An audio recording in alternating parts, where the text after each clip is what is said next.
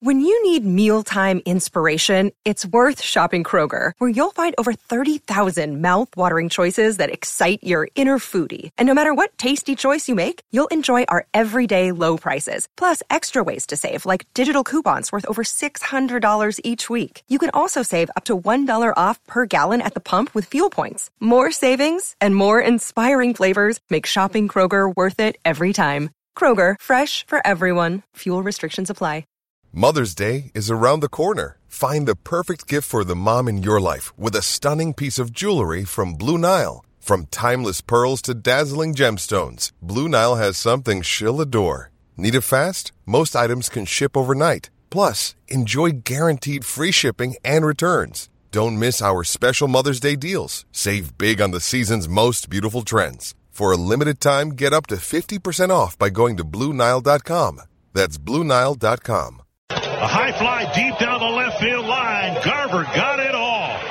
And the Twins retake the lead two to one. A high fly deep down the line. Fair or foul? Fair. One nothing Twins. Kepler drives it to right field. Going back is Cameron. Looking up. That ball's gone. Kepler ties the game with home run number one oh one. To left field. Short left field. Down for a hit. Rosario will come around and score. And the Twins walk off the Tigers. When they inch just a little closer to the White Sox, a half game back, although I believe they don't they have to beat the White Sox outright in the division yes. because the White Sox are the tiebreaker. But yes. So they're they're basically still a game and a half back. But uh, we will break a Twins game down like it is football, and it is a Write That Down Wednesday on the Mackey and Judd Show. But a quick shout out to Federated. Federated has been helping us here stay afloat. Uh, not necessarily like. I mean, we don't need as much insurance here, uh, except for some of our bad takes. Uh, but they help us in terms of the partnership, and they help business owners going back to nineteen oh four. And it is their mission, and it is their, uh, I guess it is just their long-standing tradition to help serve and protect your business. When you need Federated, they are here to help, face-to-face, socially distanced, of course. And remember, at Federated Insurance, it's our business to protect yours. T C L is a proud sponsor of the Score North Studios. Enjoy more of the things you love with T C L. These two guys have Minnesota sports flowing in their veins. Mackey and Judd on Score North and score north dot com. I mean, I think we got in for the bubble, so we're going to be living comfortable, um, lounging a lot, so that's why, hence this nice road. Um, but yeah, Cruises tonight was bringing all the hits in. Yes, we've got we've got the news. So we've had smell 'em in the past. We, yeah, what have we had? What's all the gimmicks the Twins have had the last twenty years? Smell 'em was the big one. Yeah, smell 'em was the best. It, it feels like dance if, party. We had the dance party. It feels it like ev- every successful team ha- has an identity, right? And I think it's pretty clear that the two thousand nineteen one was simply the, Bom- Bombas. the, the Bomba Squad. Yep, Th- that was it. And so this year, there's not as many Bombas. The pitching's pretty good, but I don't know that there's like a pitching identity thing here. I mean, you know, Kenta uh, Maeda's been good, but I don't know that that's having uh, three aces. I mean, well, that does help out a little bit, yeah. uh, but I feel like this is it now. The robes, man. Are we the call- robes. So are we calling it? So I coined it the Bomba Robe last night. I don't know if that's going to take off.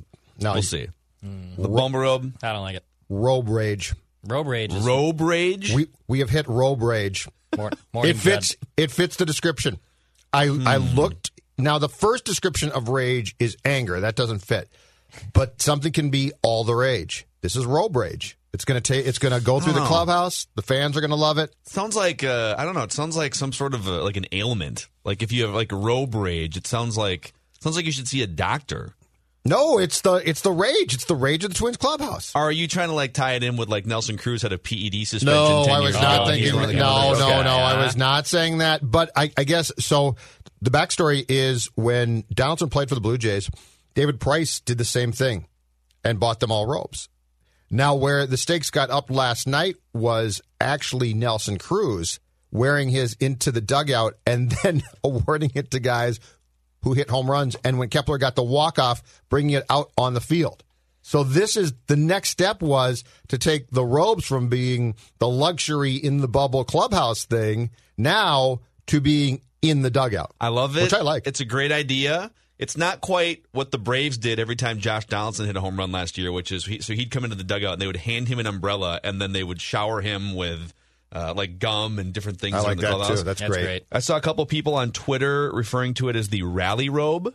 Some good alliteration there. Some rally yeah, the problem, the problem there, though, is is that that would imply that they're rallying all the time when yeah. they wear the robe, and they're not going to be. This robe is going to be awarded whenever the Bomba happens. Right. I, I would add one thing, and I, I wouldn't expect a lot of these younger baseball players to have grown up appreciating the lifestyle of Ric Flair, one of the great professional wrestlers of all time. Mm-hmm. But if I could add one thing to the celebration, so like Max Kepler, Buxton, they come into the dugout, they, they hit a big home run, and and Nelson Cruz or whoever puts the robe around their shoulders, and then they just go down the line and they high-five everybody.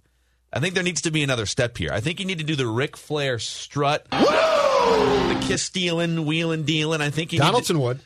I, but I don't like Donaldson's. I actually think Donaldson's from Ric Flair country. I he think might he's do that. from like A C C country, isn't He'd he? Do that. So like, put the robe yeah. on and then do the Ric Flair strut uh-huh. up and down the dugout. Maybe give a little slick back of the hair, a little woo, and that would bring it closer. You know who could do that because he's got the perfect hair for it? Kepler. Kepler could. He's Kepler's got, got that. Kepler's got that flow going, man. He could do that Ric Flair move really, really easily. Yeah. So let's let's break a Twins game down like it's football, football. here.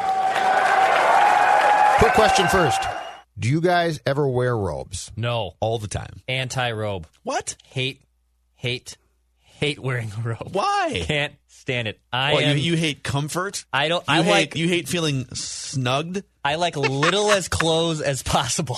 What? What? Year round. I'm dead serious. That got really uncomfortable. Just, just boxers. You're just walking around in tube socks and. Wait, don't you put like gym shorts on? Sometimes, only some. If I know like I have to leave my apartment. Wait. So if you're in your apartment and you're hanging out alone, do you mm-hmm. have a roommate or anything? Nope. Live alone. So you live alone. Forever alone. You're just wearing boxers and no shirt all the time. What is wrong with people? All the time. Dude, that's weird. It's not weird. I'm by myself. Why is that weird? But you have no wait, you have no shirt on and and just box. You don't like put gym shorts on? Only sometimes I put gym shorts on. Usually it's just undies, yeah. So you're not wearing a shirt either. No. I just think it's I, you, you, you don't you don't get cold or anything? No, I despite my very frail frame, I run very hot. I don't. I'm sorry. Okay, so when you're on Sundays, when we're doing Vikings Vent Line from, okay, from our yeah. own homes, and yeah. you're setting up Vikings Vent Line, yeah. you're not putting a shirt on until basically like we go into our production studio. Yes, that is correct. Did you have Did you have um, shorts or pants besides your boxers on? I did have shorts on. Okay, I had good. shorts on, yeah. I had shorts on. There's something very disturbing about the fact if we were doing Vent Line with you in boxers, I do think possibly... Possibly with uh, slippage. If memory serves right, when I was quarantined at home a couple weeks ago, there may have been a show where I had no pants on. Hmm. Just one hundred percent. You didn't have to see anything. You only see the goods right up here. I wouldn't call those goods. They wouldn't. You know, this started as a very simple question. Do you wear a robe? And it somehow turned into Declan being a nudist. I am a man of, of robe lifestyle, anyway. Just so you know. I used to be. I'm not now, but I would wear those robes. Those robes uh, that Donaldson bought. Very comfortable. W- which run... How much do you guys think? A piece. Oh, I mean, the, the custom print on the back. I mean, those are probably five hundred dollars robes. five hundred bucks. Those are probably five hundred dollars robes. Silk or what? Uh, What's like, the material? It looked like a cotton blend to me. Yeah. Okay. I trust you on this. Yeah, it looked like there was some... Actually, I wouldn't know. I don't know if there's like a silk cotton. If there's a little... Little polyester in there just to the know, twins, prevent the, sh- the shrinkage. The Twins would be very smart when, when uh, fans return and can go shopping at Target Field to jump on that bandwagon. I agree, yeah. Actually, these would be great Christmas gifts because a lot of people are looking to wear robes around Christmas time, except for Declan, who's I, just naked, apparently. I just, I'm so, I thought Brendel was weird. Yeah, what's, I mean, what's weird? All right, but I'm not like documenting on social media that, hey, guys, look what I'm wearing today. No, you just I, volunteered like, I'm in the comfort, up on the podcast. I mean, I'm in, yeah, but that's fine. Like, I'm not giving you the visual. Well, you just, I got it. I'm not like actually, well, I'm not actually naked. No, I've got the visual. I did give you the visual. Anyhow, I have a question for you guys about skinny about, guy in boxers. About the last few games. Football. Here. Yeah, go ahead. Sorry. Another home run for Byron Buxton last night, and he hit he hit what should have been a, a, an R B I single in his last at bat. Great play by the third baseman, a diving stop there. Mm-hmm. Do you hit Byron Buxton leadoff in the playoffs next week? At the rate he's going, absolutely yes. He's playing great. He, I mean, that game last night. Boy, that is probably one of the most just, how can I say this, routine, complete games that I've seen him play. Like, th- this to me is the dream. Complete with him not crashing into the fence. Well, Phil, Phil, he made he made a catch in each gap. So two catches last night that he made look so routine, you never considered the fact that I would guess on eighty-five percent of center fielders in the game today, mm-hmm. they're both at least doubles. Mm-hmm. He just glided over and made... The, the, That's the most underrated thing about him and underappreciated, because he makes an easy catch in the gap. And it's like, oh, yeah, I, was, I thought that ball was maybe going to be double. I guess Buxton was shaded that direction. It's like, no, he ran fifty yards. Yeah, I know. On a full sprint. It's incredible. And if anybody else for this team, including Jake Cave, were playing center field, that's a triple. Well, and, and Cave is going to dive, and so it's a triple for sure. And if not, inside a potential inside the park home run. Yeah. Yes, I do. Yeah, I do too. He and gets lead off. He, so he's not the biggest. It's a little bit, I think... I think it's it, it goes against the grain of like typical analytical strategy, in that you want someone at the top of the order who gets on base at a higher clip more than you want someone who's fast. Mm-hmm. And for a long time, for one hundred plus years in baseball, it was you put your fastest guy in the leadoff spot, because if that guy gets on base, he can wreak havoc. Mm-hmm. But the if that guy gets on base part is the most important thing that people finally figured out in like the early two thousands, like Moneyball, the Boston Red Sox, the Oakland A's. No, let's let's let's now if we can find a guy like Johnny Damon who gets on base at a high clip and he's fast, perfect. Or Rickey Henderson for all those years, even before analytics were a big part of baseball. Mm-hmm. But in this case, even though he has like a two eighty-five on base percentage right now, I think you have to factor in two things, that that if he gets on base, like his, he's historically great at moving from station to station. I mean, he is like Rickey Henderson, like pick the fastest, best base runners, Vince Coleman, that you've ever seen in your life watching baseball. When he gets on base, he can do the most damage and is the most likely to score first to home or second to, you know, on a on an infield single up the middle. Like, he can score from second base. He's so a nightmare. Getting him on base is a, is a nightmare. I'll use that word that you just used for opposing teams. Yes. And on the on-base front, he's getting on base at a much higher clip lately because he's just so hot. So he's never going to be a guy that draws like four walks in a series, but I'm good with putting him leadoff, because if he's hot, he's going to do a lot of damage with guys like Josh Donaldson and Nelson Cruz batting behind him. The, the game that Buxton had on Tuesday night is a game that if he could repeat on any sort of consistent basis, and it's not a game where I don't think you, you say, oh my God, but you do say, that's incredibly solid. If he repeated that game throughout the two thousand twenty-one season, that's an M V P type of year. It is. Like, that is an M V P. That's a guy who saves your bacon defensively, hits a home run. Um, I mean, he doesn't do things where where you say, oh, man, four for four. But he does so many things so well. And that and this is why, com- comes back to why I'm so enamored by him. Yep. I mean, think about when you watch some of these mobile quarterbacks. Like, you watch Kyler Murray in the first two games this year, or Lamar Jackson, what he's done the first year and a half as a starter. And if you watch those games, now if you're a Vikings fan and you're watching Kirk, and then you flip over to an Arizona Cardinals game for like a quarter, it's jarring how often, like on third and six, Kyler Murray looks, looks up, runs for eight yards, standard first down. Like, it's just part of their, it's what he can do. Or Lamar Jackson, like, oh, first read's not there. Okay, I'm just going to run fifteen yards for this first down. Like, easy peasy. It, w- it wasn't like, you know, Michael Vick juke button nine times. It was just a standard fifteen-yard run by a guy who can do it. But then when when you watch the Vikings and and Kirk Cousins gets in that same situation, he can't do those things. You know, I think we've become accustomed to watching Buxton catch some of these balls in the alleys because we watch him on a nightly basis, and it's like, oh, yeah, Buxton's going to catch that. Yes. Um, and Agreed. then and then you look at some of these other teams, and even like Aaron Hicks is a good defensive center fielder. Remember that ball he dove and caught to end uh, the game in that like fourteen to thirteen Buxton, game? Buxton does not die for that. No, that was a great catch. Yes. And Aaron Hicks made all the highlights for the rest of the season, in part because he's not as fast as Byron Buxton. Buxton doesn't dive. He just catches oh. that on the fly, yeah. right? Yeah. So, um, yeah, it's uh, I think it's kind of a no-brainer at this point to just put him at the top, hope that he's still hot against the Yankees, and and watch them have to deal with that variable. All right, what else stood out to you? Oh, I want to I want to talk about your guy. Three innings of Colfaxian-like perfection. Dude. Let's talk Let's talk about your guy, God. Homer Bailey. He's ridiculous. Homer Bailey got that start, and I, I think by the end, you, you were thinking game one wild card round, game one A L D S, game one and seven A L C S, and World Series, you probably go one four seven. A very Madison Bumgarner two thousand four, or what was it, two thousand fourteen-esque performance in the playoffs lined up for him. Yeah, he ran out of gas a little bit there in the fourth inning or whatever it was. But I'll tell you, in those first three innings, and I texted you guys this sort of tongue-in-cheek, if it was between like the last spot on your on your roster and you have to pick a pitcher, is it him or Randy Dobnak? I think it's a discussion because I think Homer Bailey's going to miss more bats.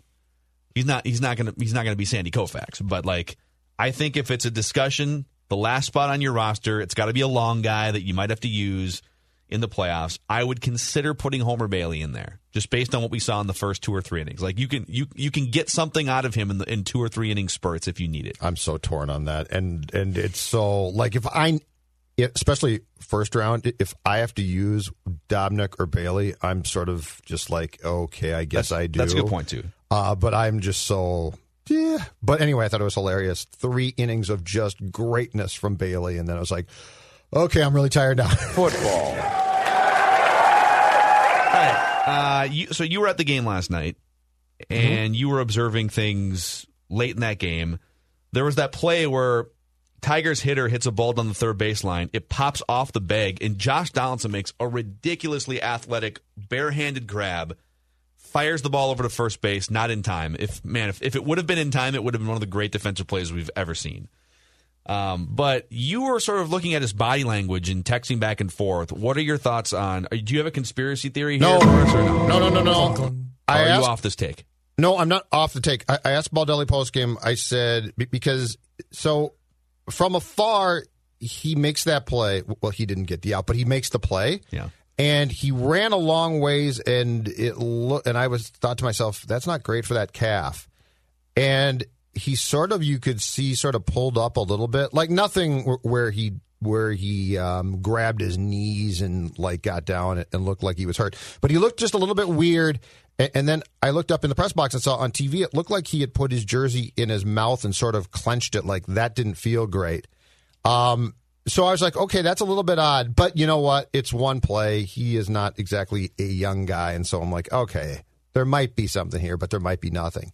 Here's where I got legitimately concerned, and here's where I think he might not play tonight at least. Uh, he came up in the bottom of the ninth and grounded into, I think it was a six four three double play. Yeah. And I watched him. He didn't run. He basically sort of skipped down the line. He hopped and was out by a ton.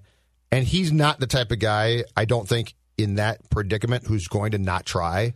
Kind of. Okay, here's my take on that real quick. I think he's, if you've watched him since he came back from the calf injury, he hasn't been going full sprint really at all around the bases, right. And I'm fine with that. But and I agree with you completely. It was how he ran that concerned me. Like he didn't run like you would run. He sort of ran like I'm compensating. So so he grounds out, and then in the, in the top of the tenth, he goes out and plays third. So I'm like, well, that's good. And then in the bottom of the tenth, and this is up for a judgment call, um, he made the last out, obviously, with a double play of the ninth. So he was going to run uh, and be at second base to start the bottom of the tenth. And Jake Cave ran for him. Now, post-game, I asked Baldelli, I said, is Josh fine? And Baldelli basically admitted that they asked him that question. He said he is fine. He told us he's fine. And ultimately, and this does make sense, Cave is just faster.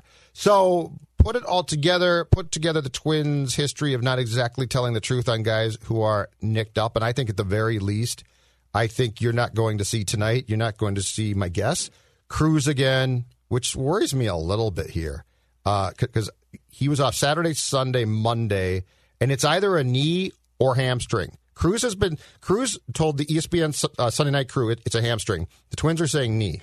Uh, Polanco has an ankle that Baldelli basically admitted postgame has been bothering him for quite some time, and it sounds like it's not really good, and, and Polanco's pain threshold is high. So I don't know when Polanco, before the playoffs start, is going to play again. And I really believe that they're probably going to try and rest Josh too, because if nothing else, it's probably it, if if you have a question there, it's probably the smart move. Yeah. Well, they're, I think they're probably torn now because they're scoreboard watching a little bit. Yes. They they'd probably like to avoid the. I don't think they're sweating the Yankees, but I think they would like to avoid playing on the road if possible, in part because you just don't like traveling and stuff. Like if, mm-hmm. if you're winning at home, it's just more comfortable. Mm-hmm.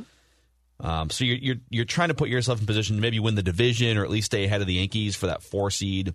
But also, regardless of who or where you play, making sure, most importantly, that guys feel good, that they're healthy, that you're not running a guy out there and risking injury. So I'm kind of with you in that, well, I don't know, maybe you disagree with this, but I think you should err on the side of get guys healthy first. If there's if a guy's at seventy-five percent, get him to ninety percent by next Tuesday first, and then worry about catching the White Sox second. If you can do both, great. I don't want to rest guys for the sake of resting them. I want them to play because I do think that winning the division and avoiding the Yankees is the prudent move.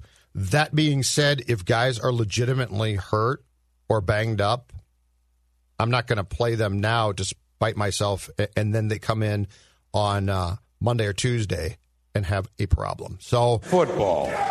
I got one more for you guys. I have one too afterwards. I have like four more, so let's keep going. We have okay. to write that down in I got like at least one more. Minutes. We're okay. Good. We're good. Okay, here's mine. He might be completely off his rocker, and, and he is certainly as, as anti-twins as far as his approach to life as one can probably get, but Donaldson, okay? I want to talk about not his approach at the plate, but the field. And what a joy this guy, and I hope for uh, the two thousand twenty-one season he can stay healthy. What a joy he is to watch, much like Buxton, in the field as a baseball fan. Yeah, he's a pro. Um, he is a pro's pro. He makes plays. I, you have to see Jake Cave play center or Miguel Sano play third to appreciate Buxton and J D, because what they bring, you realize, oh, my God, that really simple play that that guy made, or his positioning being so damn good, or his instincts, um, that's not necessarily the norm, right? But let me give you the play, and I believe it was Baldelli who bought, uh, brought this up post-game last night. Let me give you the Donaldson fielding play uh, or thought that he had in the field that might impress me as much as the great play that he almost made. The two, or I'm sorry, the six two five double play in last night's game. So the Twins are are up against it. Bailey is tuckered out. Um, Stachak comes in, right? And at some point in time, I think it was when Baldelli went to get Bailey, they all start to talk about one out, bases l- loaded, what are we going to do here? What's the approach? And what Rocco brought up was Donaldson said, be aware if it's an infield ground ball of going home and then to me. Oh, so he learned from the disaster between Luis Arraez and Jorge Polanco from two weeks ago where they should have had a triple play and said, guys, let's not no, repeat right, that. But, but yes, but I mean, at least That's he's thinking, but, but at least he's thinking out there. Yeah. At least he's, he is a pro's pro. Like he is, He brings things, and you're right, that play was a disaster. And worse, it was embarrassing, right? I'm glad that he said that. I'm not trying to minimize it. Like uh, that's a, it's great leadership to say, hey, situational baseball here. Let's make sure we're thinking but ahead it's also on this. Not a, but it's all, but but a, but a six two five is also not a top-of-mind thing that a lot of people would think about. The six two should be. Oh, the, yeah. The two five part the two, five, is, right. is the part right. that. six six two like three maybe. But six two five, the five part is the is the outlier of the play. But it's stuff like that that I love. Yes, because it's stuff like that that a lot of guys would, in their wildest dreams, d- during a uh, meeting at the mound, never mention. Football. All right, I have some half-baked reckless speculation for you here. Reckless speculation. So if Jorge Polanco truly is like really banged up, and if Ari Adrianza, who took another ball off his toe, I believe, yesterday, and just like also seemed to get wow. banged up. I know where this is going. Do you okay. think yes. the Twins should call up Royce Lewis? Yes. They can't. Why can't they? Uh, they they set their, I believe it's the forty-man playoff squad yesterday. Uh, he is not. Man, that's he, a, he is not on that squad. Who, who was that? Was Kirilov on it?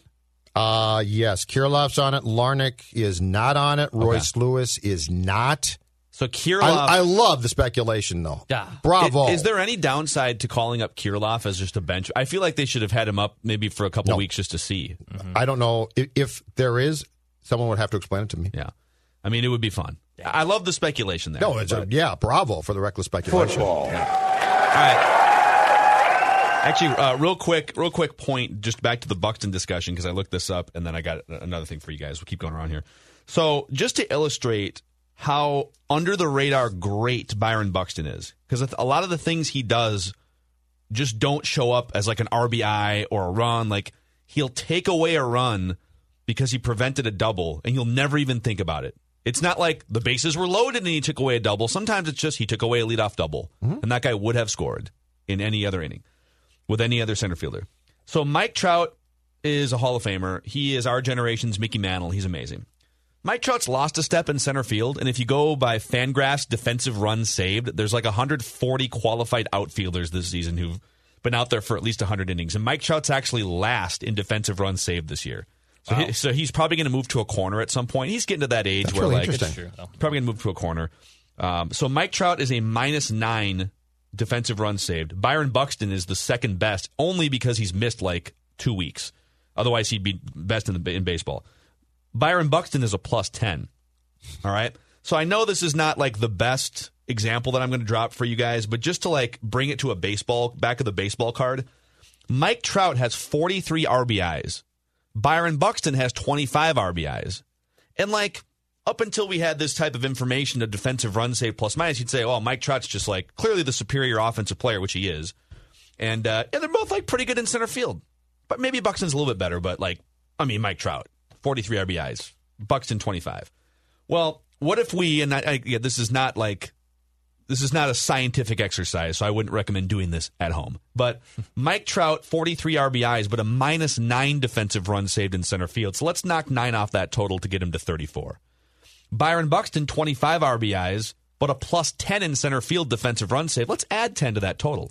Byron Buxton, thirty-five. Mike Trout, thirty-four.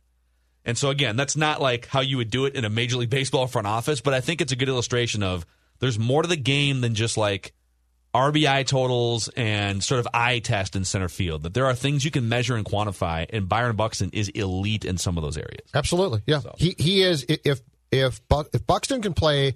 one hundred and take your pick, fifty games in two thousand twenty-one, okay?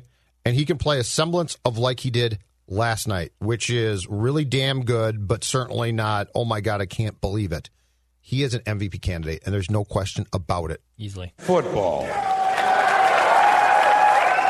What's the playoff rotation right now? Not what you guys think it is, but how how is it setting up? Maeda. And then we're going to find out whoever starts on Friday against the Reds, and then who starts on Saturday. And then, so my ge- my guess is what they're going to do is Maeda goes tonight, so he'll go in game one, which I believe is next Tuesday, correct? Um, my guess is that the second starter will be... Yeah, it's probably Berrios. Yeah, I, I'm torn there, but that would make sense. And then Pineda, and then I bet you... Do you think they'd pitch Rich Hill on Sunday then, or go like bullpen game, or do something else? I think Sunday's, just to sort of blow that off. I think Sunday's either a bullpen game, or they just go back to they probably just go back to Homer Bailey on Sunday, so that they can keep everybody yeah. fresh. Yeah, I don't think you want to so, run Rich Hill out there on Sunday, because then he probably can't pitch in the series so, unless you want to bring him back on short rest. So can Rich Hill? So what can Rich Hill, if he doesn't start, what can he realistically be expected to do and be successful? Do you think? I don't expect a lot if he's not starting. I don't know how much he can help you in a three-game series in which he's not starting. I think his value is, and maybe this is why you would start him on Sunday. Maybe you'd start him on Sunday and you leave him off your your first-round roster or something. I don't know. But I think once you get into, if you can get past the first round and you get into a five-game series in five days, I think he's a huge valuable piece as like a number four starter. You know, think about what he's given you, especially in his last couple starts, and his E R A is like three point two. What he's given you and all the experience he has and his overall performance the last five or six years, also in the National League, compared to most teams, including the Yankees, number four starters. It's a huge advantage. So, mm-hmm. But I don't know how much he's going to help you in a three-game series because I don't know if I trust him. He's forty, man. Like I don't know if I trust him. Hey, it's the fifth inning, Rich. Yeah, can you warm him up? Get it going, buddy. Well, you could get you could get him up at like if it's a seven o'clock start. Get him up at noon, oh, eleven a m. Yeah. Hey, Rich, get up and start throwing, huh? He's still in his robe, just smoking a heater. Yeah. Football, or, or if he's you, or he's boxer you. boxer shorts and you know? No shirt in the bullpen, freewheeling it. Uh, Unbelievable. Uh, Joe, what else you got? I got a couple more things here. Go ahead. All right. The light bulb is flickering. It's not on, but it's flickering for Mitch Garver. And if if the light bulb is about to go on for Mitch Garver, who hit just a beautiful home run off the facing of the third deck last night, if the light bulb starts to go on for him, it's a game changer in that. I, but also, like, if it doesn't go on, I wouldn't feel too terrible about Ryan Jeffers just playing games in the playoffs. But Mitch Garver was legitimately one of the best hitting catchers in all of baseball last year, and so like if he's just going to join the party now in time for the playoffs, then who's the better? So who, be who gets the nod defensively? Be because that's a very underrated, important discussion. Because I want my guy that that tricks umpires the best because yeah. they get Jeffers tricked so much. Jeffers is really good. They're both good, good at it. I think they're both good. But at is Garver it. slightly better? Do we think? Because that that's an important part of the equation to me. I don't know, and I haven't dug enough to know the difference between the two, and I also think it's probably still too small of a sample for Ryan Jeffers because he's only been here for like three weeks. Yeah. But they both, just eye test alone, they both seem to have a pretty good command behind the plate. And I'm like, most rookie catchers come in, and pitchers don't like working with them, and they're just kind of deer in the headlights, and they don't take charge of things. And Ryan Jeffers seems like he does those things. So, I don't know. But it's hard because, like, there's no clubhouse access. It's like you can't go and, like, talk to a catcher or you know, a pitcher about it for thirty minutes. It's hard to know like what everyone thinks of Ryan Jeffers in, in this current environment. That brings up a fantastic point about the Twins and baseball as a whole in two thousand twenty, Phil. We know almost nothing about this team. Like, I can't tell you how Donaldson has fit in. I can't tell you, and, and yes, our, our access previously has been sort of brief, right? Like, we go in clubhouses post-game, and guys aren't all there. And then uh, pre-game. But, I mean, you get a feel. Like Cruz. Last year, Cruz's presence in that clubhouse in the limited time that we got in there was just blatantly obvious. Like, it hit you smack dab in the middle of the forehead. And you said, oh, my God, this is really effective. I can't tell you how little I can tell you about this Twins team. I, yeah. I don't know who rubs people the wrong way. I don't know who guys absolutely love. I'm going to guess that because Josh Donaldson bought all those expensive robes for his teammates, I'm going to guess that he's probably a good team builder. Like, stuff like that. I think like he's got a good clue, but yeah. That's a thoughtful thing to bring the guys together, to put some fun into the into the dugout, into the clubhouse, going into the playoffs. Like, that's a guy that is thinking about team chemistry, and, then and Cru- I think that's cool. And then Cruz goes and says, in game. The robes come in, in game. Yep. And that's like, I know that we're kind of joking around about it and like, yeah, it's like the Ric Flair walk and stuff. But like, those are sort of the little things. Yep. When you think about teams that win the World Series, like obviously just having David Ortiz in your lineup is the most important thing. The, but yeah. It's that little extra layer of chemistry yep. and cohesion and guys just like love picking each other up if a guy makes a mistake. And I think, I don't know if that accounts for two percent of it or if it accounts for ten percent of it, but it accounts for more than zero percent of it. And, and I, I think it's extremely important this year based on this, the bubble. Like, the bubble's going to be trying, and yes, it's brief, it's a month, but in essence, I think it's going to suck. And so I, I think the more that you can have your veteran guys try and ease guys, like, here, here's one. I could never tell with Kepler previously, and this is a guess again, but with Kepler previously, he's always seemed sort of arrogant and cocky, but he's also understated, and so I could never tell what his deal was, right? He's kind of a weird guy. Yeah, mm-hmm. right, right. But here's but here's my feeling on him after this year and the sixty games and sort of how he is produced and, and or often, disappointingly, until of late, not pr- produced. I think he's a sensitive guy. Like, I think he, I think he comes off as arrogant a little bit, and detached because he's sensitive, and I don't think he really wants to talk much. And but I don't think I don't think there's a different switch to him behind the scenes where he becomes completely brash with his teammates. I think he's just sort of a sensitive guy, and I think that this year my sense, is it's been tough for him. Like, it's he's been away probably from his family a lot. It's just weird. His life has changed. And I think that there's guys who thrive off that, and they're absolutely fine. And then there's guys or people who don't. And Donaldson and Cruz and the Robes, I think, help a guy like Kepler relax. And total guess. But like last night... See, Declan, see what you're missing? Yeah. I Last night, it seemed agree, like he was but... having fun. Ma- Max Kepler has not looked like a guy, either in person, being at games, or watching games on T V this year, who's looked like he's had any fun until of late. They should give... It should be a robe and a cigar. And I'll some fl- and some flip-flops. There's got to be like a cigar involved, right? Just kick back at the end of the go. The last two what? things Amazing. sound great to me. I'm with Declan here on robes, but if you get me one of those robes, I think my feeling about robes changes. Very like Don bought me a robe, but it's just a crappy sort of, I mean, I hope she's not going to hear this, but it's just sort of a pedestrian, boring robe. But I think if you got me a lush robe to there, put there, on my body, there are I certain things, certain things that you oh. just need to pay a little extra money for in life. Yeah, toilet paper and robes are definitely in that G P's category. In there. All right. Yeah. One What's more that? thing for you guys here. Yeah. Football. One more thing before we get to write that down predictions and a brutal accountability session. Oh. All right. I just. I, I guarantee after I say this, he's going to hit two home runs tonight because that's how he rolls. But remember when you and I were just getting pummeled for our Miguel Sano takes like three weeks ago? Of course. And I, yeah. and I said, like, he's he's just kind of a, he's like he's a really good power hitter. He's just kind of replaceable. Like you can just you can find really good power hitters who strike out all the time. Three weeks ago. What are you talking about? Three months ago. Yes, I do. He's leading the league in strikeouts, eighty-four strikeouts in forty-nine games. He's batting two twelve with a two eighty-seven on base percentage. Mm-hmm. He's still slugging over five hundred, but his slugging percentage is actually one hundred points lower than Byron Buxton's. So, like, he's he's Byron Buxton. He's diet Byron Buxton, basically, without the speed, without the defense. And he fell on his ass last night trying to... Wait, oh, did you say he's he's diet Buxton? He's anything? Well, his numbers are diet Buxton, but, okay. he, but he looks like he ate Byron Buxton. And again, like, he's probably going to hit a big home run against the Yankees in the playoffs, and that's why he's on the team. Mm-hmm. But I just want to point out, like, this dude could not be more Jekyll and Hyde, where he'll be yes. white hot and the best hitter in baseball for five games, and then he'll strike out every at bat for the next two weeks, and we're kind of, and then he'll hit like a couple random home runs within that, mm-hmm. and that's kind of what we're looking at. He also has twenty-five R B Is, thirteen home runs in those forty-nine games, so he would be over the course of a full season on pace for seventy-five R B Is because he doesn't drive in runs when he doesn't hit home runs because he can't make contact. Just want that to know that.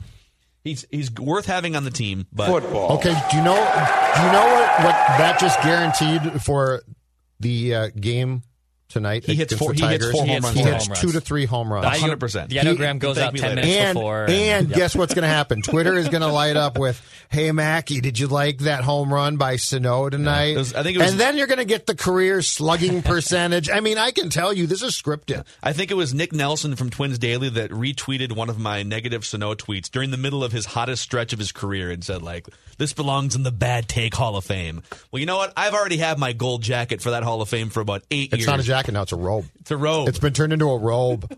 That's exactly right. Hey, hey, Sano hit a foul ball onto oh the God. Budweiser. T C Bear got it. Yeah, I know. But, I mean, did that you see where that ball went? That yeah. was a bomb. It was a bomb. That was a bomb. That is a man who has a career in a traveling softball show someday.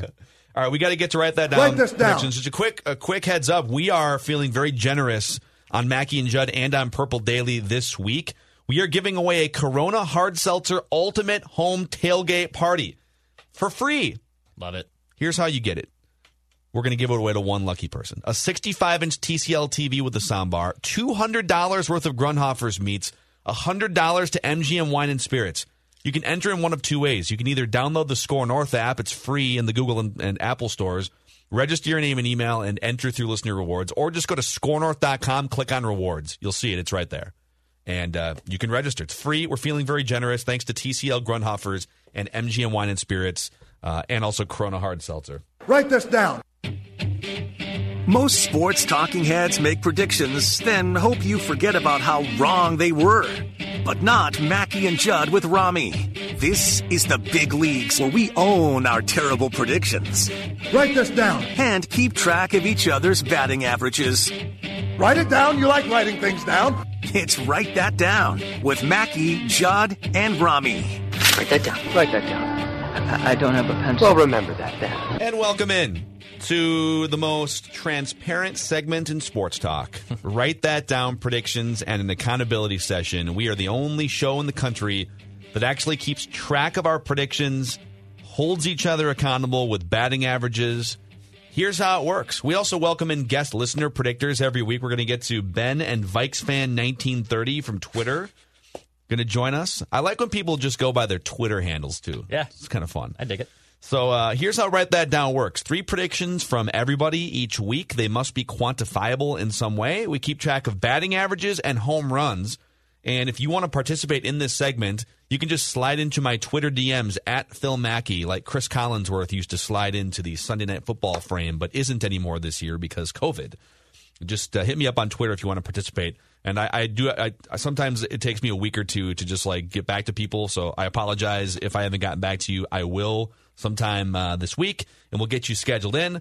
But shall we go through the accountability session? Write this down. Uh, I don't really want to. Declan, you okay with this this week? Yeah. Well, last week you didn't like it. I didn't. Li- I won't like this week. I can tell you that much. Well, Judd shouldn't like this week either. Okay, thank God. It wasn't a total train wreck, but Judd Zolgad said Phillip Rivers will throw at least two interceptions in the game against the Vikings. I got one, right? He, an early one, too. Yeah, I know. I was thinking one. I was in good shape on that one.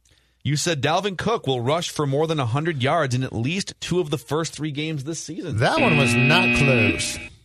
Has he rushed for one hundred yards total? I'd have to look. Probably around, I don't know if he probably has. around it. Declan's got it. He's probably yeah, close. one hundred thirteen yards total. All right, nice job.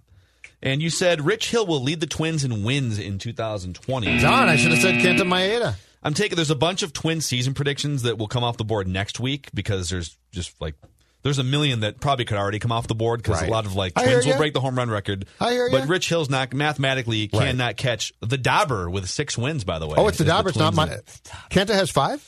Yep, Kenta has five. I Kenta, okay. I the, think the Dobber. Rios might have five or something. And all right. The Dobber has six. Fair enough. But you said Ron Gardenhire will manage. You said this a long time ago. You said Ron Gardenhire Whoa! will manage three seasons in Detroit. That that was his contract. It was a three-year contract. Yeah.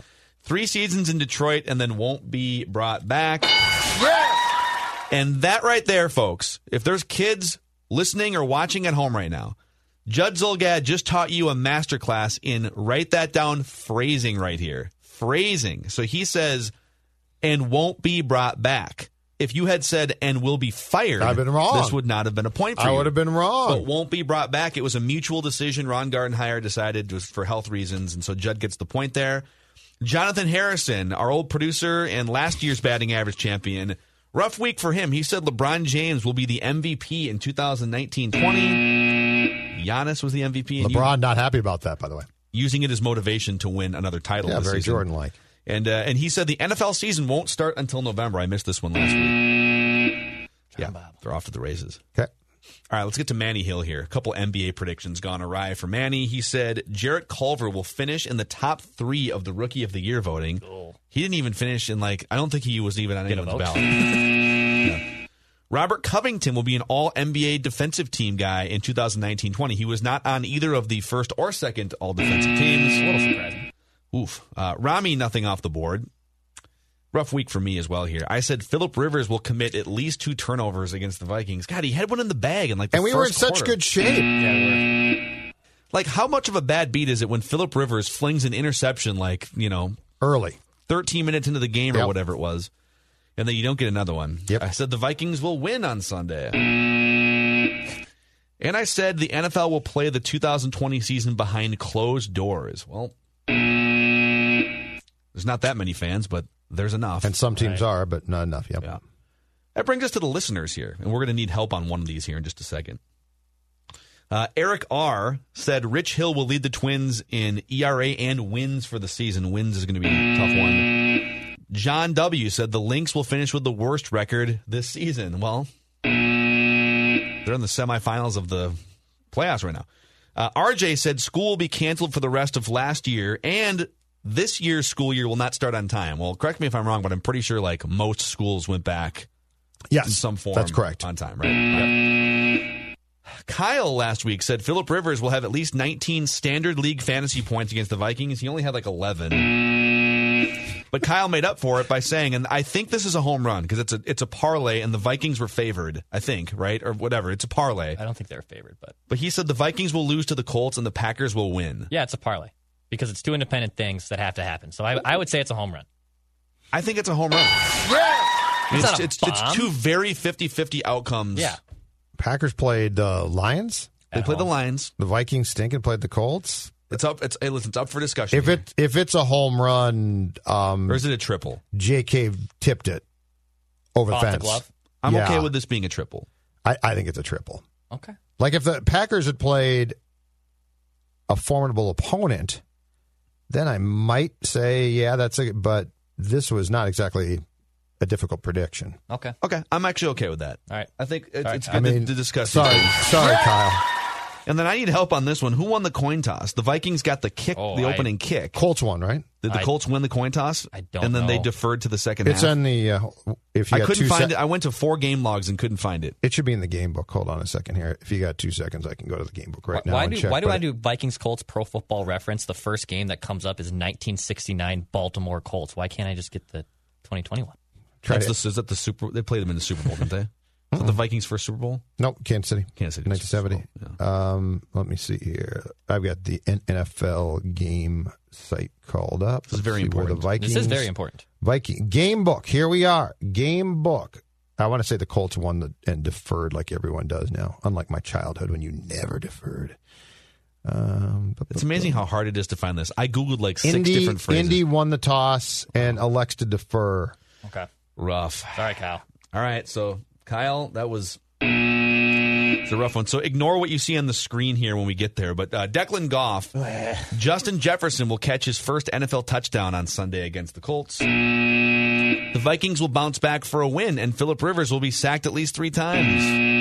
And Judd will inevitably rip the Twins for letting Maeda go into the ninth inning with a career high in pitch count. I think we're past that point. I yeah. mean, unless you guys want to debate this. Well, wasn't it, it was already off the board, I thought, and you took it off as a hit, and we were going to bring it back if it came true. I thought, yeah. I thought initially I mean, that was the case. Yeah, now, I, I'm not saying I took it off the like the like the week that this happened. Okay, and then you were like, no, let's leave it on because he might rip him still. I mean, okay, got no, it. Are you no, going to rip? No, no, no. no I, I'm just saying I didn't want to get zero for two. I didn't want to lose it twice on my batting average.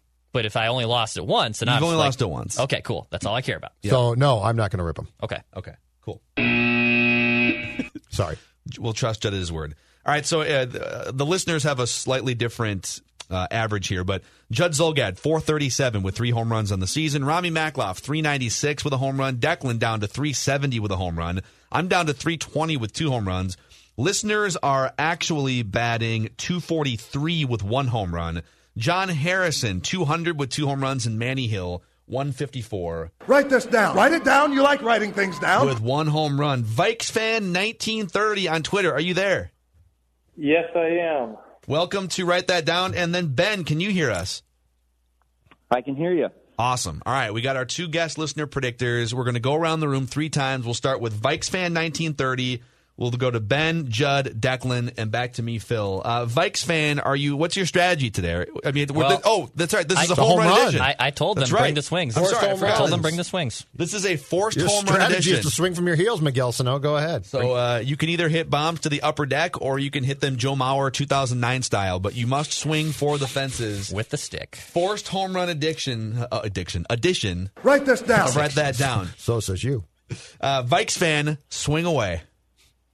So I, after Declan gave me the clue, I went to my fantasy football group and did a poll for some home run edition. So the first two are from the group as the most popular because I wanted to go with Little Daddy in here. So if it's wrong, it's not my fault. It's the group's fault.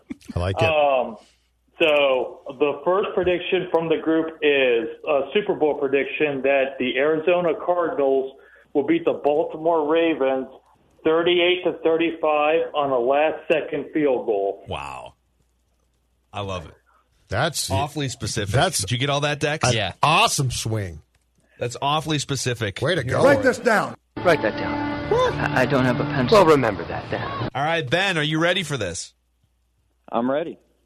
Swing away, Ben. All right, I'm not going to go for as big of a home run as Vikes fan just did there. I'm just going to clear the fence. Good for you. Uh Even with all of his speed, uh, Byron Buxton has not hit a triple yet this year. Wow. So write this down. Byron Buxton will hit his first triple of twenty twenty at Petco Park. Ah, that's a great ballpark for triples. Yeah. Byron Buxton's going to be legendary inside that ballpark, tracking down doubles and triples. That's a big. Triples. That's a big old pitcher's park right there.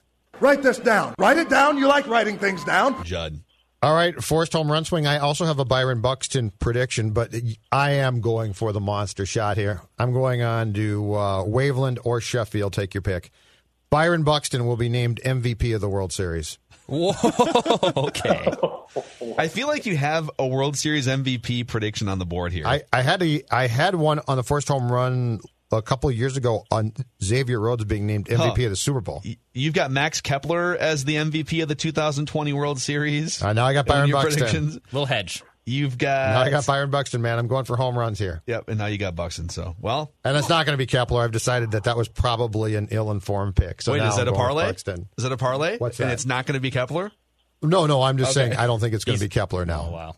Write it down. You like writing things down. I didn't down. say write that write down. Write this down. If I had said write that down, it's not going to be Kepler, then I forced my own hand. All right, Dex, you're up. All right, the Twins will win the division, wow. and they will not lose a game in the wild card round.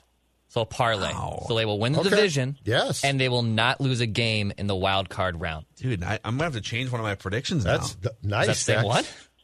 No, mine was like... Not even, mine was partially that. Okay. And so. Write this down. Write it down. You like writing things down. All right. My prediction was that the Twins would sweep the wild card round, which is, that's, that's, it's two games. That's like a Byron Buxton, like ball stuck on the fence inside the park home run. Yeah. So I'll say the Twins will sweep the wild card round and both starting pitchers in the series will go at least six innings and allow two earned runs or fewer.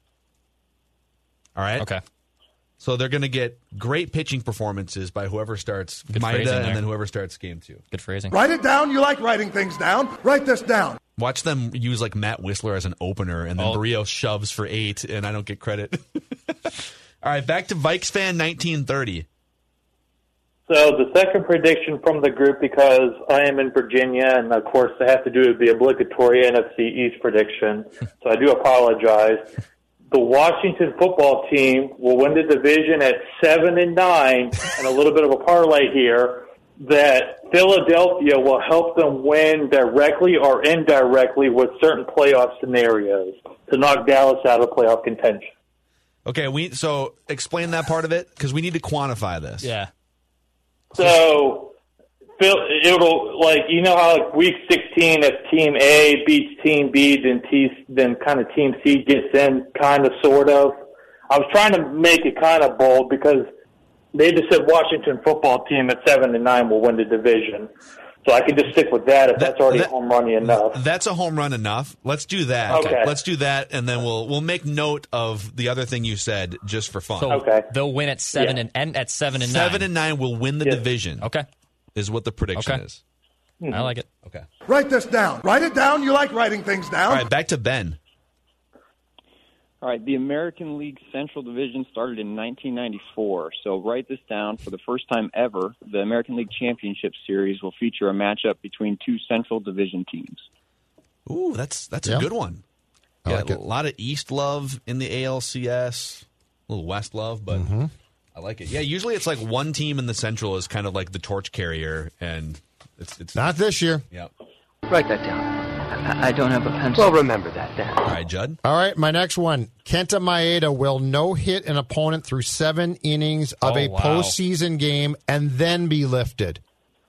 Kenta Maeda will no-hit an opponent through seven innings, okay? Yep. And then be lifted when? Like of a postseason game. And then be lifted. And then he, he will get seven innings pitched. It will be I P seven, and then his day will be done. And the most important thing I said here is postseason game, because technically if I said a playoff game, that could you could argue that I eliminated the World Series, which I don't want to do. Postseason covers everything. So, um, just for clarification, if he no-hits someone through seven, and then and then someone gets a hit in the eighth, and he finishes the entire game, this does not that does, does not, not count. count. No, no, this is okay. a home run swing. So you're you're including like Rocco Baldelli's decision to pull a guy this, out of the game. Yes, this ball is okay. sailing over the light towers right now. Okay, I love this. This is great. Write that down. That's the spirit of the I don't thing. have a pencil. Well, remember that. Yep. All right, Declan Goff. Well, I'll have to mend mine a little bit, but I'm going to wait for my third predictions. I had pretty much almost the same thing for Kenta Maeda, but I'll, I'll go with this one for right now. The Vikings will find a way to trade Kirk Cousins this offseason. Wow! Yes. They will find a way Dude. to trade Kirkers Here this for it. offseason. Who is the executive who gets fired immediately upon completing said trade? Oh, I love this segment. Oh. This write great. it down. You like writing things down. Write that down. All right, write this down. A home run prediction within home run write that down predictions. Josh Donaldson, the bringer of rain, will bring rain in his first postseason plate appearance. Josh Donaldson will hit a home run in his first postseason plate appearance. Write it down, baby. Write this down. Write it like down. It. You like writing things down. Book it. All right, Vikes fan nineteen thirty, your last swing. So Declan just took my last swing, so way to go, Dex. All right, buddy. Um, Attaboy. You can, by the way, you can you can make the same prediction. You just have to add something to it. Mm-hmm. Okay. I will say they will trade Kirk Cousins, and Rick will send at least five picks to draft Trevor Lawrence or Justin Fields in next year's draft. That is awesome. Write that down. I don't have a pencil. Well, remember that. Wow, sir. I like it. You like that? You like that? Oh, man. That is you. Wow. Vikes fan, nineteen thirty. Uh, take a bow. You get uh, as much time as you need to thank anyone in your life that got you to this point here. um, first off, I just thank my wife. And actually, I was just up in Minnesota, so a shout out to my brother Chad and his new wife Lexi. He was just married this past weekend. Um, so I'm actually going back to Minnesota for my other brother's wedding next weekend, so I'll be traveling to Twin Cities.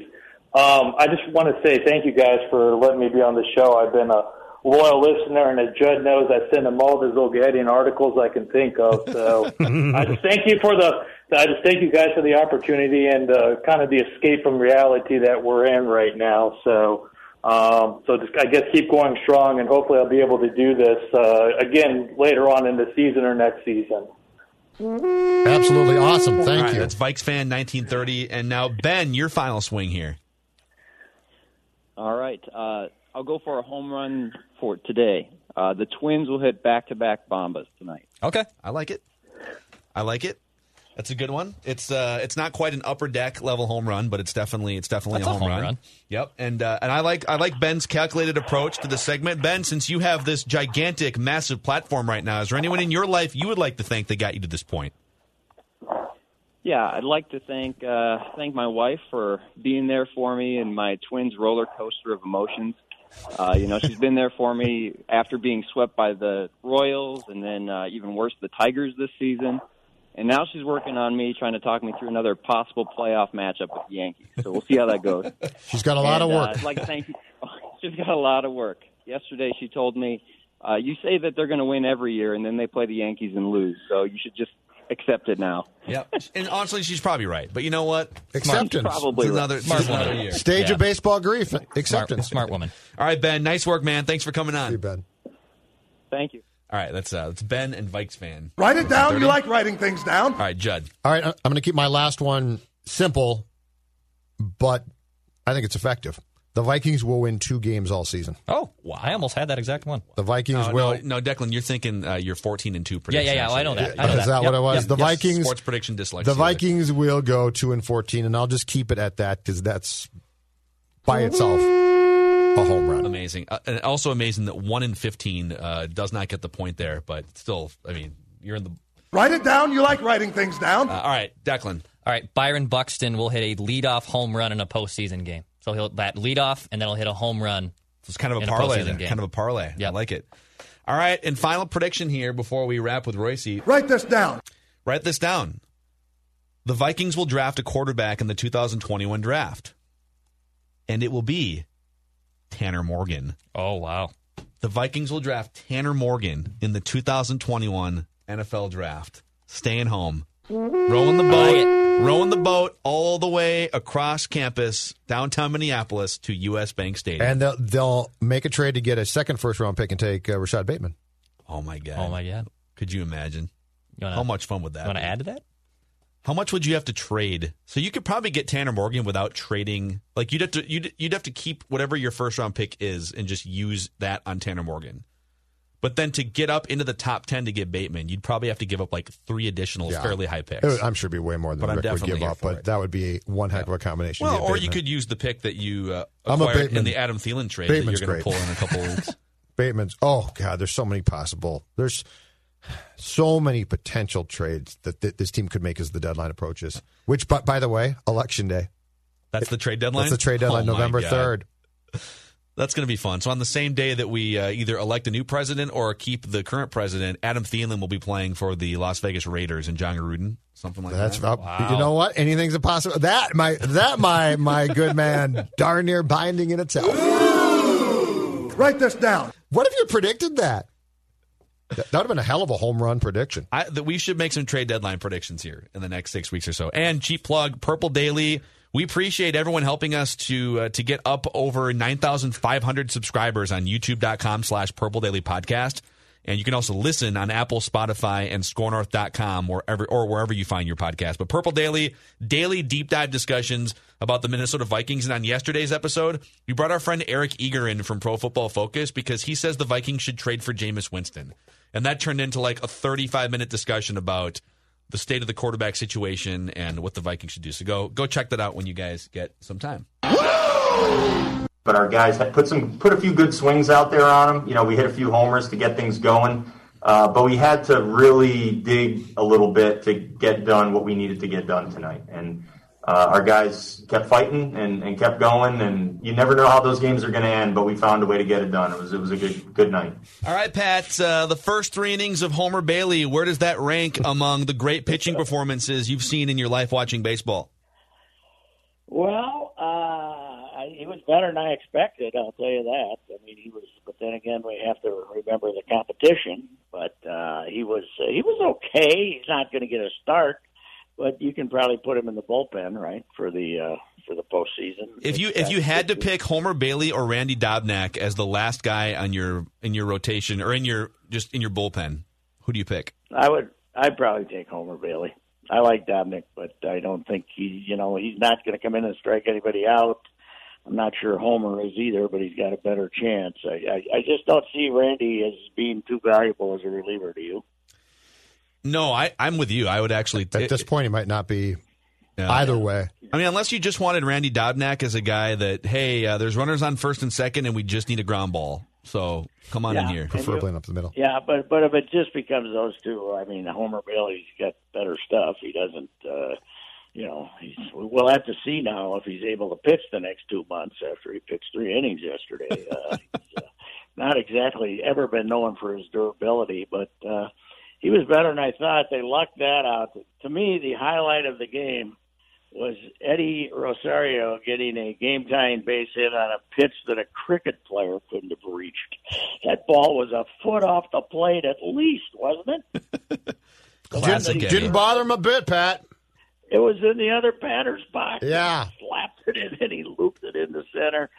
And uh, tied the game, and then uh, Kepler uh, out of his coma for ten minutes. So we'll see if that lasts.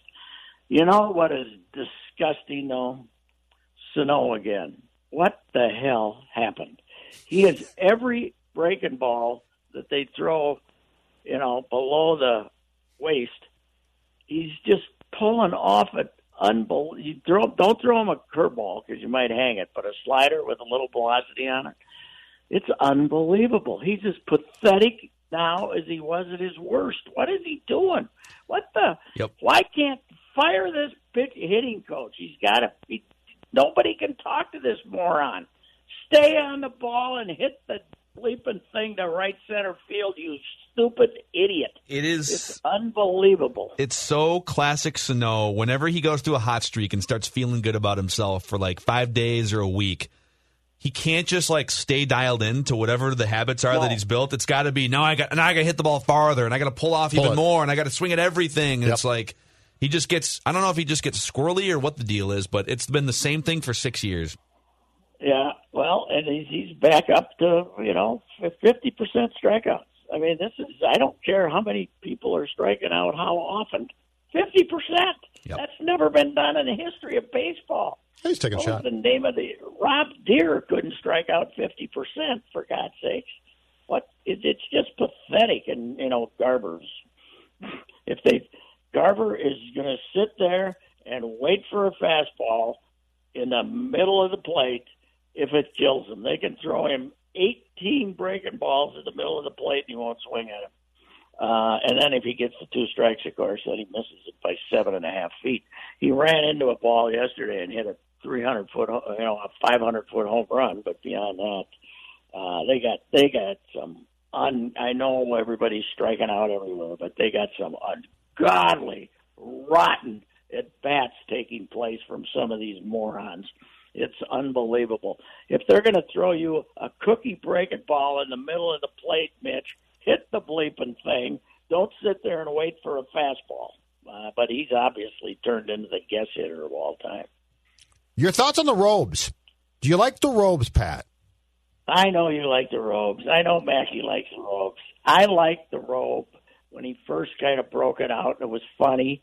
But now I can see it's going to become a gimmick. We're going to have to see the bleeping things the rest of the year. You know how I feel about cute, guys. I don't like cute. What do you mean? It's, it's, it's not cute. cute. It's, it's it's comfort. It's luxury. Would you wear a robe?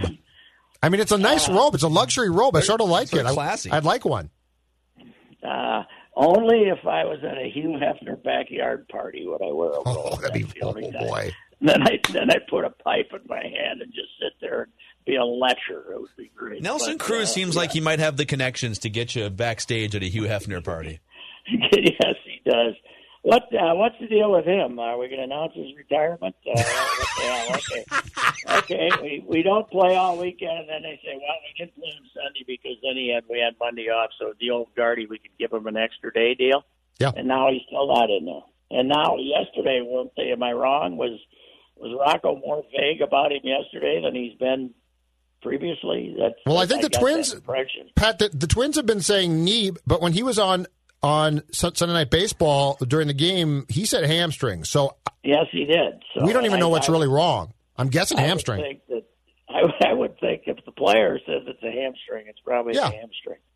I'll tell you what, though, he's a hell of a guy, isn't he? I mean, he is a good, sharp guy. Mm-hmm. And uh, I mean, he's uh, Uh, thank God they got him on that team too. Uh, uh, although I, they did, uh, they did, they were congratulating him on Sunday Night Baseball for his work with Miguel Sano. About the time Miguel was going up and missing three pitches by fourteen feet, uh, so that did, that didn't quite work out for him. I, I think Nelson really wanted to say, "Don't blame me for this. Don't tell me. Uh, don't blame me that the moron won't listen to me." Yeah. Well, then take the ball to right field. There's base hits to be had in right field. So. Uh, Pat, w- w- we woke up to uh, to two pieces of news. Number one, Gail Sayers passed away at seventy-seven, and uh, Joe Laurinaitis, Road Warrior Animal, who we actually we had him on our show, Radio Row Super Bowl three years ago, uh, passed terrible. away too at the age of sixty. That's terrible. He was down in Missouri. He must have been like Branson or something, going doing something down there, some resort down in Missouri. And uh, I don't think they've told us if he had a heart attack or what it was. Uh, my uh, memory of Joe, I, you know, that he's your generation wrestler. I'm kind of the old W, uh, you know, the Vern Gagne stuff, A W A. But uh, I was in, uh, I was at the Gopher Ohio State game in uh, oh six, and Jim was a sophomore then, the, the great Wayzata linebacker who Sid promised would never get a job in Minnesota again if he went to Ohio State. And, uh, and I think he called up the house to tell him that, as a matter of fact. And uh, but Jim, of course, it, he, as a freshman, he played a lot, and then he played in the bowl game when the, the starting linebacker got hurt. And then as a sophomore, he was like the lead tackler. And but I remember the, they edged the Gophers forty-four oh that day. In Mesa's last year, and like we had about a six a.m. flight on uh, Sunday morning back to Colum- back from Columbus, and I was walking down the corridor the, uh, to the gate with uh, Laurinaitis and his wife Julie. I think they're divorced now, but uh, uh, Joe and his wife, and there was no, what what struck me is, you know, if you're walking with the animal any other place, it'd be, "Animal, how you doing?" Ohio State, all the bu- workers, Buckeye fans, and then other passengers, and it was all, "We love your son. We love your son. Thank you for your son." It was, uh, it was. I mean, fifty times in uh, one hundred fifty yards, I, I heard that. That's amazing. Yeah, yeah, I mean, he, because because he, I mean, he performed in packed arenas for twenty years of, of yeah. you know, people that would die to get a, for him to like drop sweat on them as he passes by. Not at Ohio you know, State. Everybody, everybody talks about the S E C and everything, but uh, if you want to, you know, if you want to know where it's psychotic about college football, Columbus is as good as any place because uh, they are goofy there. That's for sure, and. Uh, Uh, much better stadium than uh, than uh, Michigan's too. They uh, they're they're close to a hundred thousand there now too. I don't know how many they're putting in there, but anyway, yeah, it's too bad. I mean, I you know he was a he was a big, huge man, but he was a healthy guy. You know, he's a workout fanatic of all time. In fact, didn't he kind of do that? Wasn't he a trainer of of, of, of athletes after he was done wrestling? I believe so, he, was. he was. Yep. Yeah. I mean, he was a workout fanatic and stuff, so I'm I'm I'm I'm sad to see it. He seemed like a good guy. I talked to him about mostly about Jimmy, but probably three, four different times, and uh, I, I found him to be a, a really good guy. And uh, and it's a sad deal at eight sixty. And Sayers, of course, I was trying to find the famous Halloween game on on YouTube. There was a Halloween night game. Uh, back in the end, I think it was Monday Night Football, but it was back in the days of, you know, when it was a novelty, uh, you know, Monday Night Football. And I, I thought it was Halloween and the big moon up there, and he made some ungodly seventy or eighty-yard run that uh, was talked about for years. I couldn't find that one. I did find a ninety-nine-yard run he made against uh, he made against uh, uh, Nebraska when he was a Kansas guy. They, And uh, those those feisty Nebraska defensive backs, uh, the uh, white lads from uh, somewhere out in uh, you know out in the sticks there, they were they were getting left at his dust there for a while. When he, when he got around the corner, there wasn't much doubt. That was it for them. Yeah, he was. Uh, you know, he got hurt. Uh, Uh, he was one of the all-time greats, but he also had a bad knee for for a lot of years that uh, made him even even worse. But he was. Uh, He was Barry Sanders, a bigger version of Barry Sanders before Barry Sanders. He was he was fantastic. Yeah. Hey, Patrick, when, when did do you recall who was the first person that Sid threatened with, "If you leave this town, you'll never work in this town again"? Well, I do you remember? Sure it was it had well, I mean, I only was knew him from the mid sixties. I'm sure it was.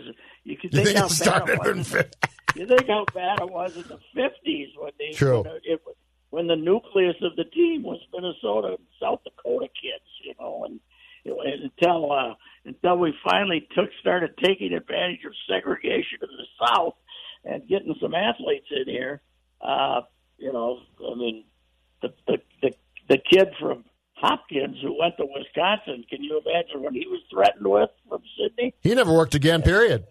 No, he never even. They wouldn't even let him back in the state, whoever that might have been. Yeah, I can imagine the phone calls he was making. That it is astounding that the Star Tribune let him get away with it. You know, because he. I mean, there are hell. Uh, the kid from Apple Valley, Trevor Laws, was it uh, the the defensive lineman? Yeah, kid from Apple Valley went to Notre Dame. Yeah, he told me. He said, "Yeah, he called up the house three, four times. Said I, you know, might as well never come back to the state." That's amazing. Oh yeah, we need, I read we need, we need Judd to start I, I, doing I, that. I mean, that that's fifteen years. That's you know, that's not like twenty-five, thirty years ago. That's maybe fifteen. Trevor Laws was probably fifteen years ago did, at the most. Did right? He call Trey Jones? I don't know. Good thing he's not a women's basketball fan, or Paige Bueckers would be getting daily phone calls. Oh, she right? Yeah, that's it. Stay in Connecticut. Oh, that's amazing. Speaking of women's basketball, heartbreaking loss for our uh, Lynx last night. Yeah, buzzer beater layup. We took the uh, Fighting Storm to the to the at precipice, and then they scored on a layup at the end. So I feel like this is uh, this is one of the, the, the better coaching jobs by Cheryl Reeve. All your stars are gone, and uh, it's very San Antonio yeah. Spurs-like. Yes, and uh, I got to say this. The pandemic has done more for coverage of the Lynx, at least in the Star Tribune, of anything in history. We cover every game like it's a monumental event. And, uh, you know, it used to be road games were pretty much ignored. But now that we've discovered you get the, you know, you can get the Zoom calls. Zoom, yes. When you're, when you're home, uh, they're getting more coverage than they've ever gotten. It's unbelievable. Yeah, Kent's yeah. working hard there, Pat. Huh? I said okay. Kent's working hard. Young blood. Yeah, but I found out something the other day. I happened to be in the office while one of the games was going on. Yeah. Kent, Kent comes in the office and uh, turns up the sound and then swears at the T V while the game's going on. So uh, that's uh, I, I got to stay away from the, I got to stay away from there now. So watched a lot of Sid. It's, it's kind of it's kind of Paul Allen without the radio. You know, it's, it's not. You should plant a mic so we can all hear it. Oh, it'd be great, except it's uh, we'd have to get a little few bleeps out of there. Here and there. So anyway. All right, Pat. So, we'll ca- we'll yeah, catch up with hey, you on hey, Friday. Wait a minute. That was an important game to win last night when these idiots were out there screwing around, you know? Uh, because it puts you within a half of the Whiteys, and it keeps you a game and a half ahead of the Yankees. Yeah. And they're playing the game like, ah, what the hell? We don't have to play this game. It's not going to change, Pat. We don't have to play Polanco. We don't have to At play Polanco. Cruz. Polanco's hurt, though. I mean, post game, Rocco said he's got a bad ankle and has had it for a while and has tried to play through it. And Rocco made it sound like it's not good. Yeah. And why is Arise practicing rundowns? We don't want you practicing rundowns, yeah. you moron. God, this is this is I've where Pat moron. needs to join the I've, Twins front office. I've used moron too often on this uh, segment today, but I just kind of have that. You spelled it out on Monday. On Chain, you spelled vibe, it. That, I got that vibe going right now. So. All right, gents. All right, see you, Pat. All right, that's the legendary. Enjoy Patrick your robe. Ricey. And you can find him. Put your robe on, Pat. Tuesdays, Wednesdays, and Fridays on this show, and also Ricey Unchained as its own podcast. So I don't like stuff. Cute if it doesn't work. I think the robes work. I think the robes work. That, but that's the point. I don't like robes, but I'm fine with them wearing them. I think it's cool. I don't like something that's made up and not organic and tries to be cute, to Patrick's point. But in this case, it's organic. Yeah. Um, by the way, Kirk Cousins on... I just saw this, dude. So Kirk Cousins was asked, because after the game, he said, I need to go look at the film. So he looked at it. So somebody asked him, now that you've looked at the film, what'd you, what'd you see? see? This is from Chad Graff at The Athletic. Quote, after watching the film, I don't really have a whole lot to add.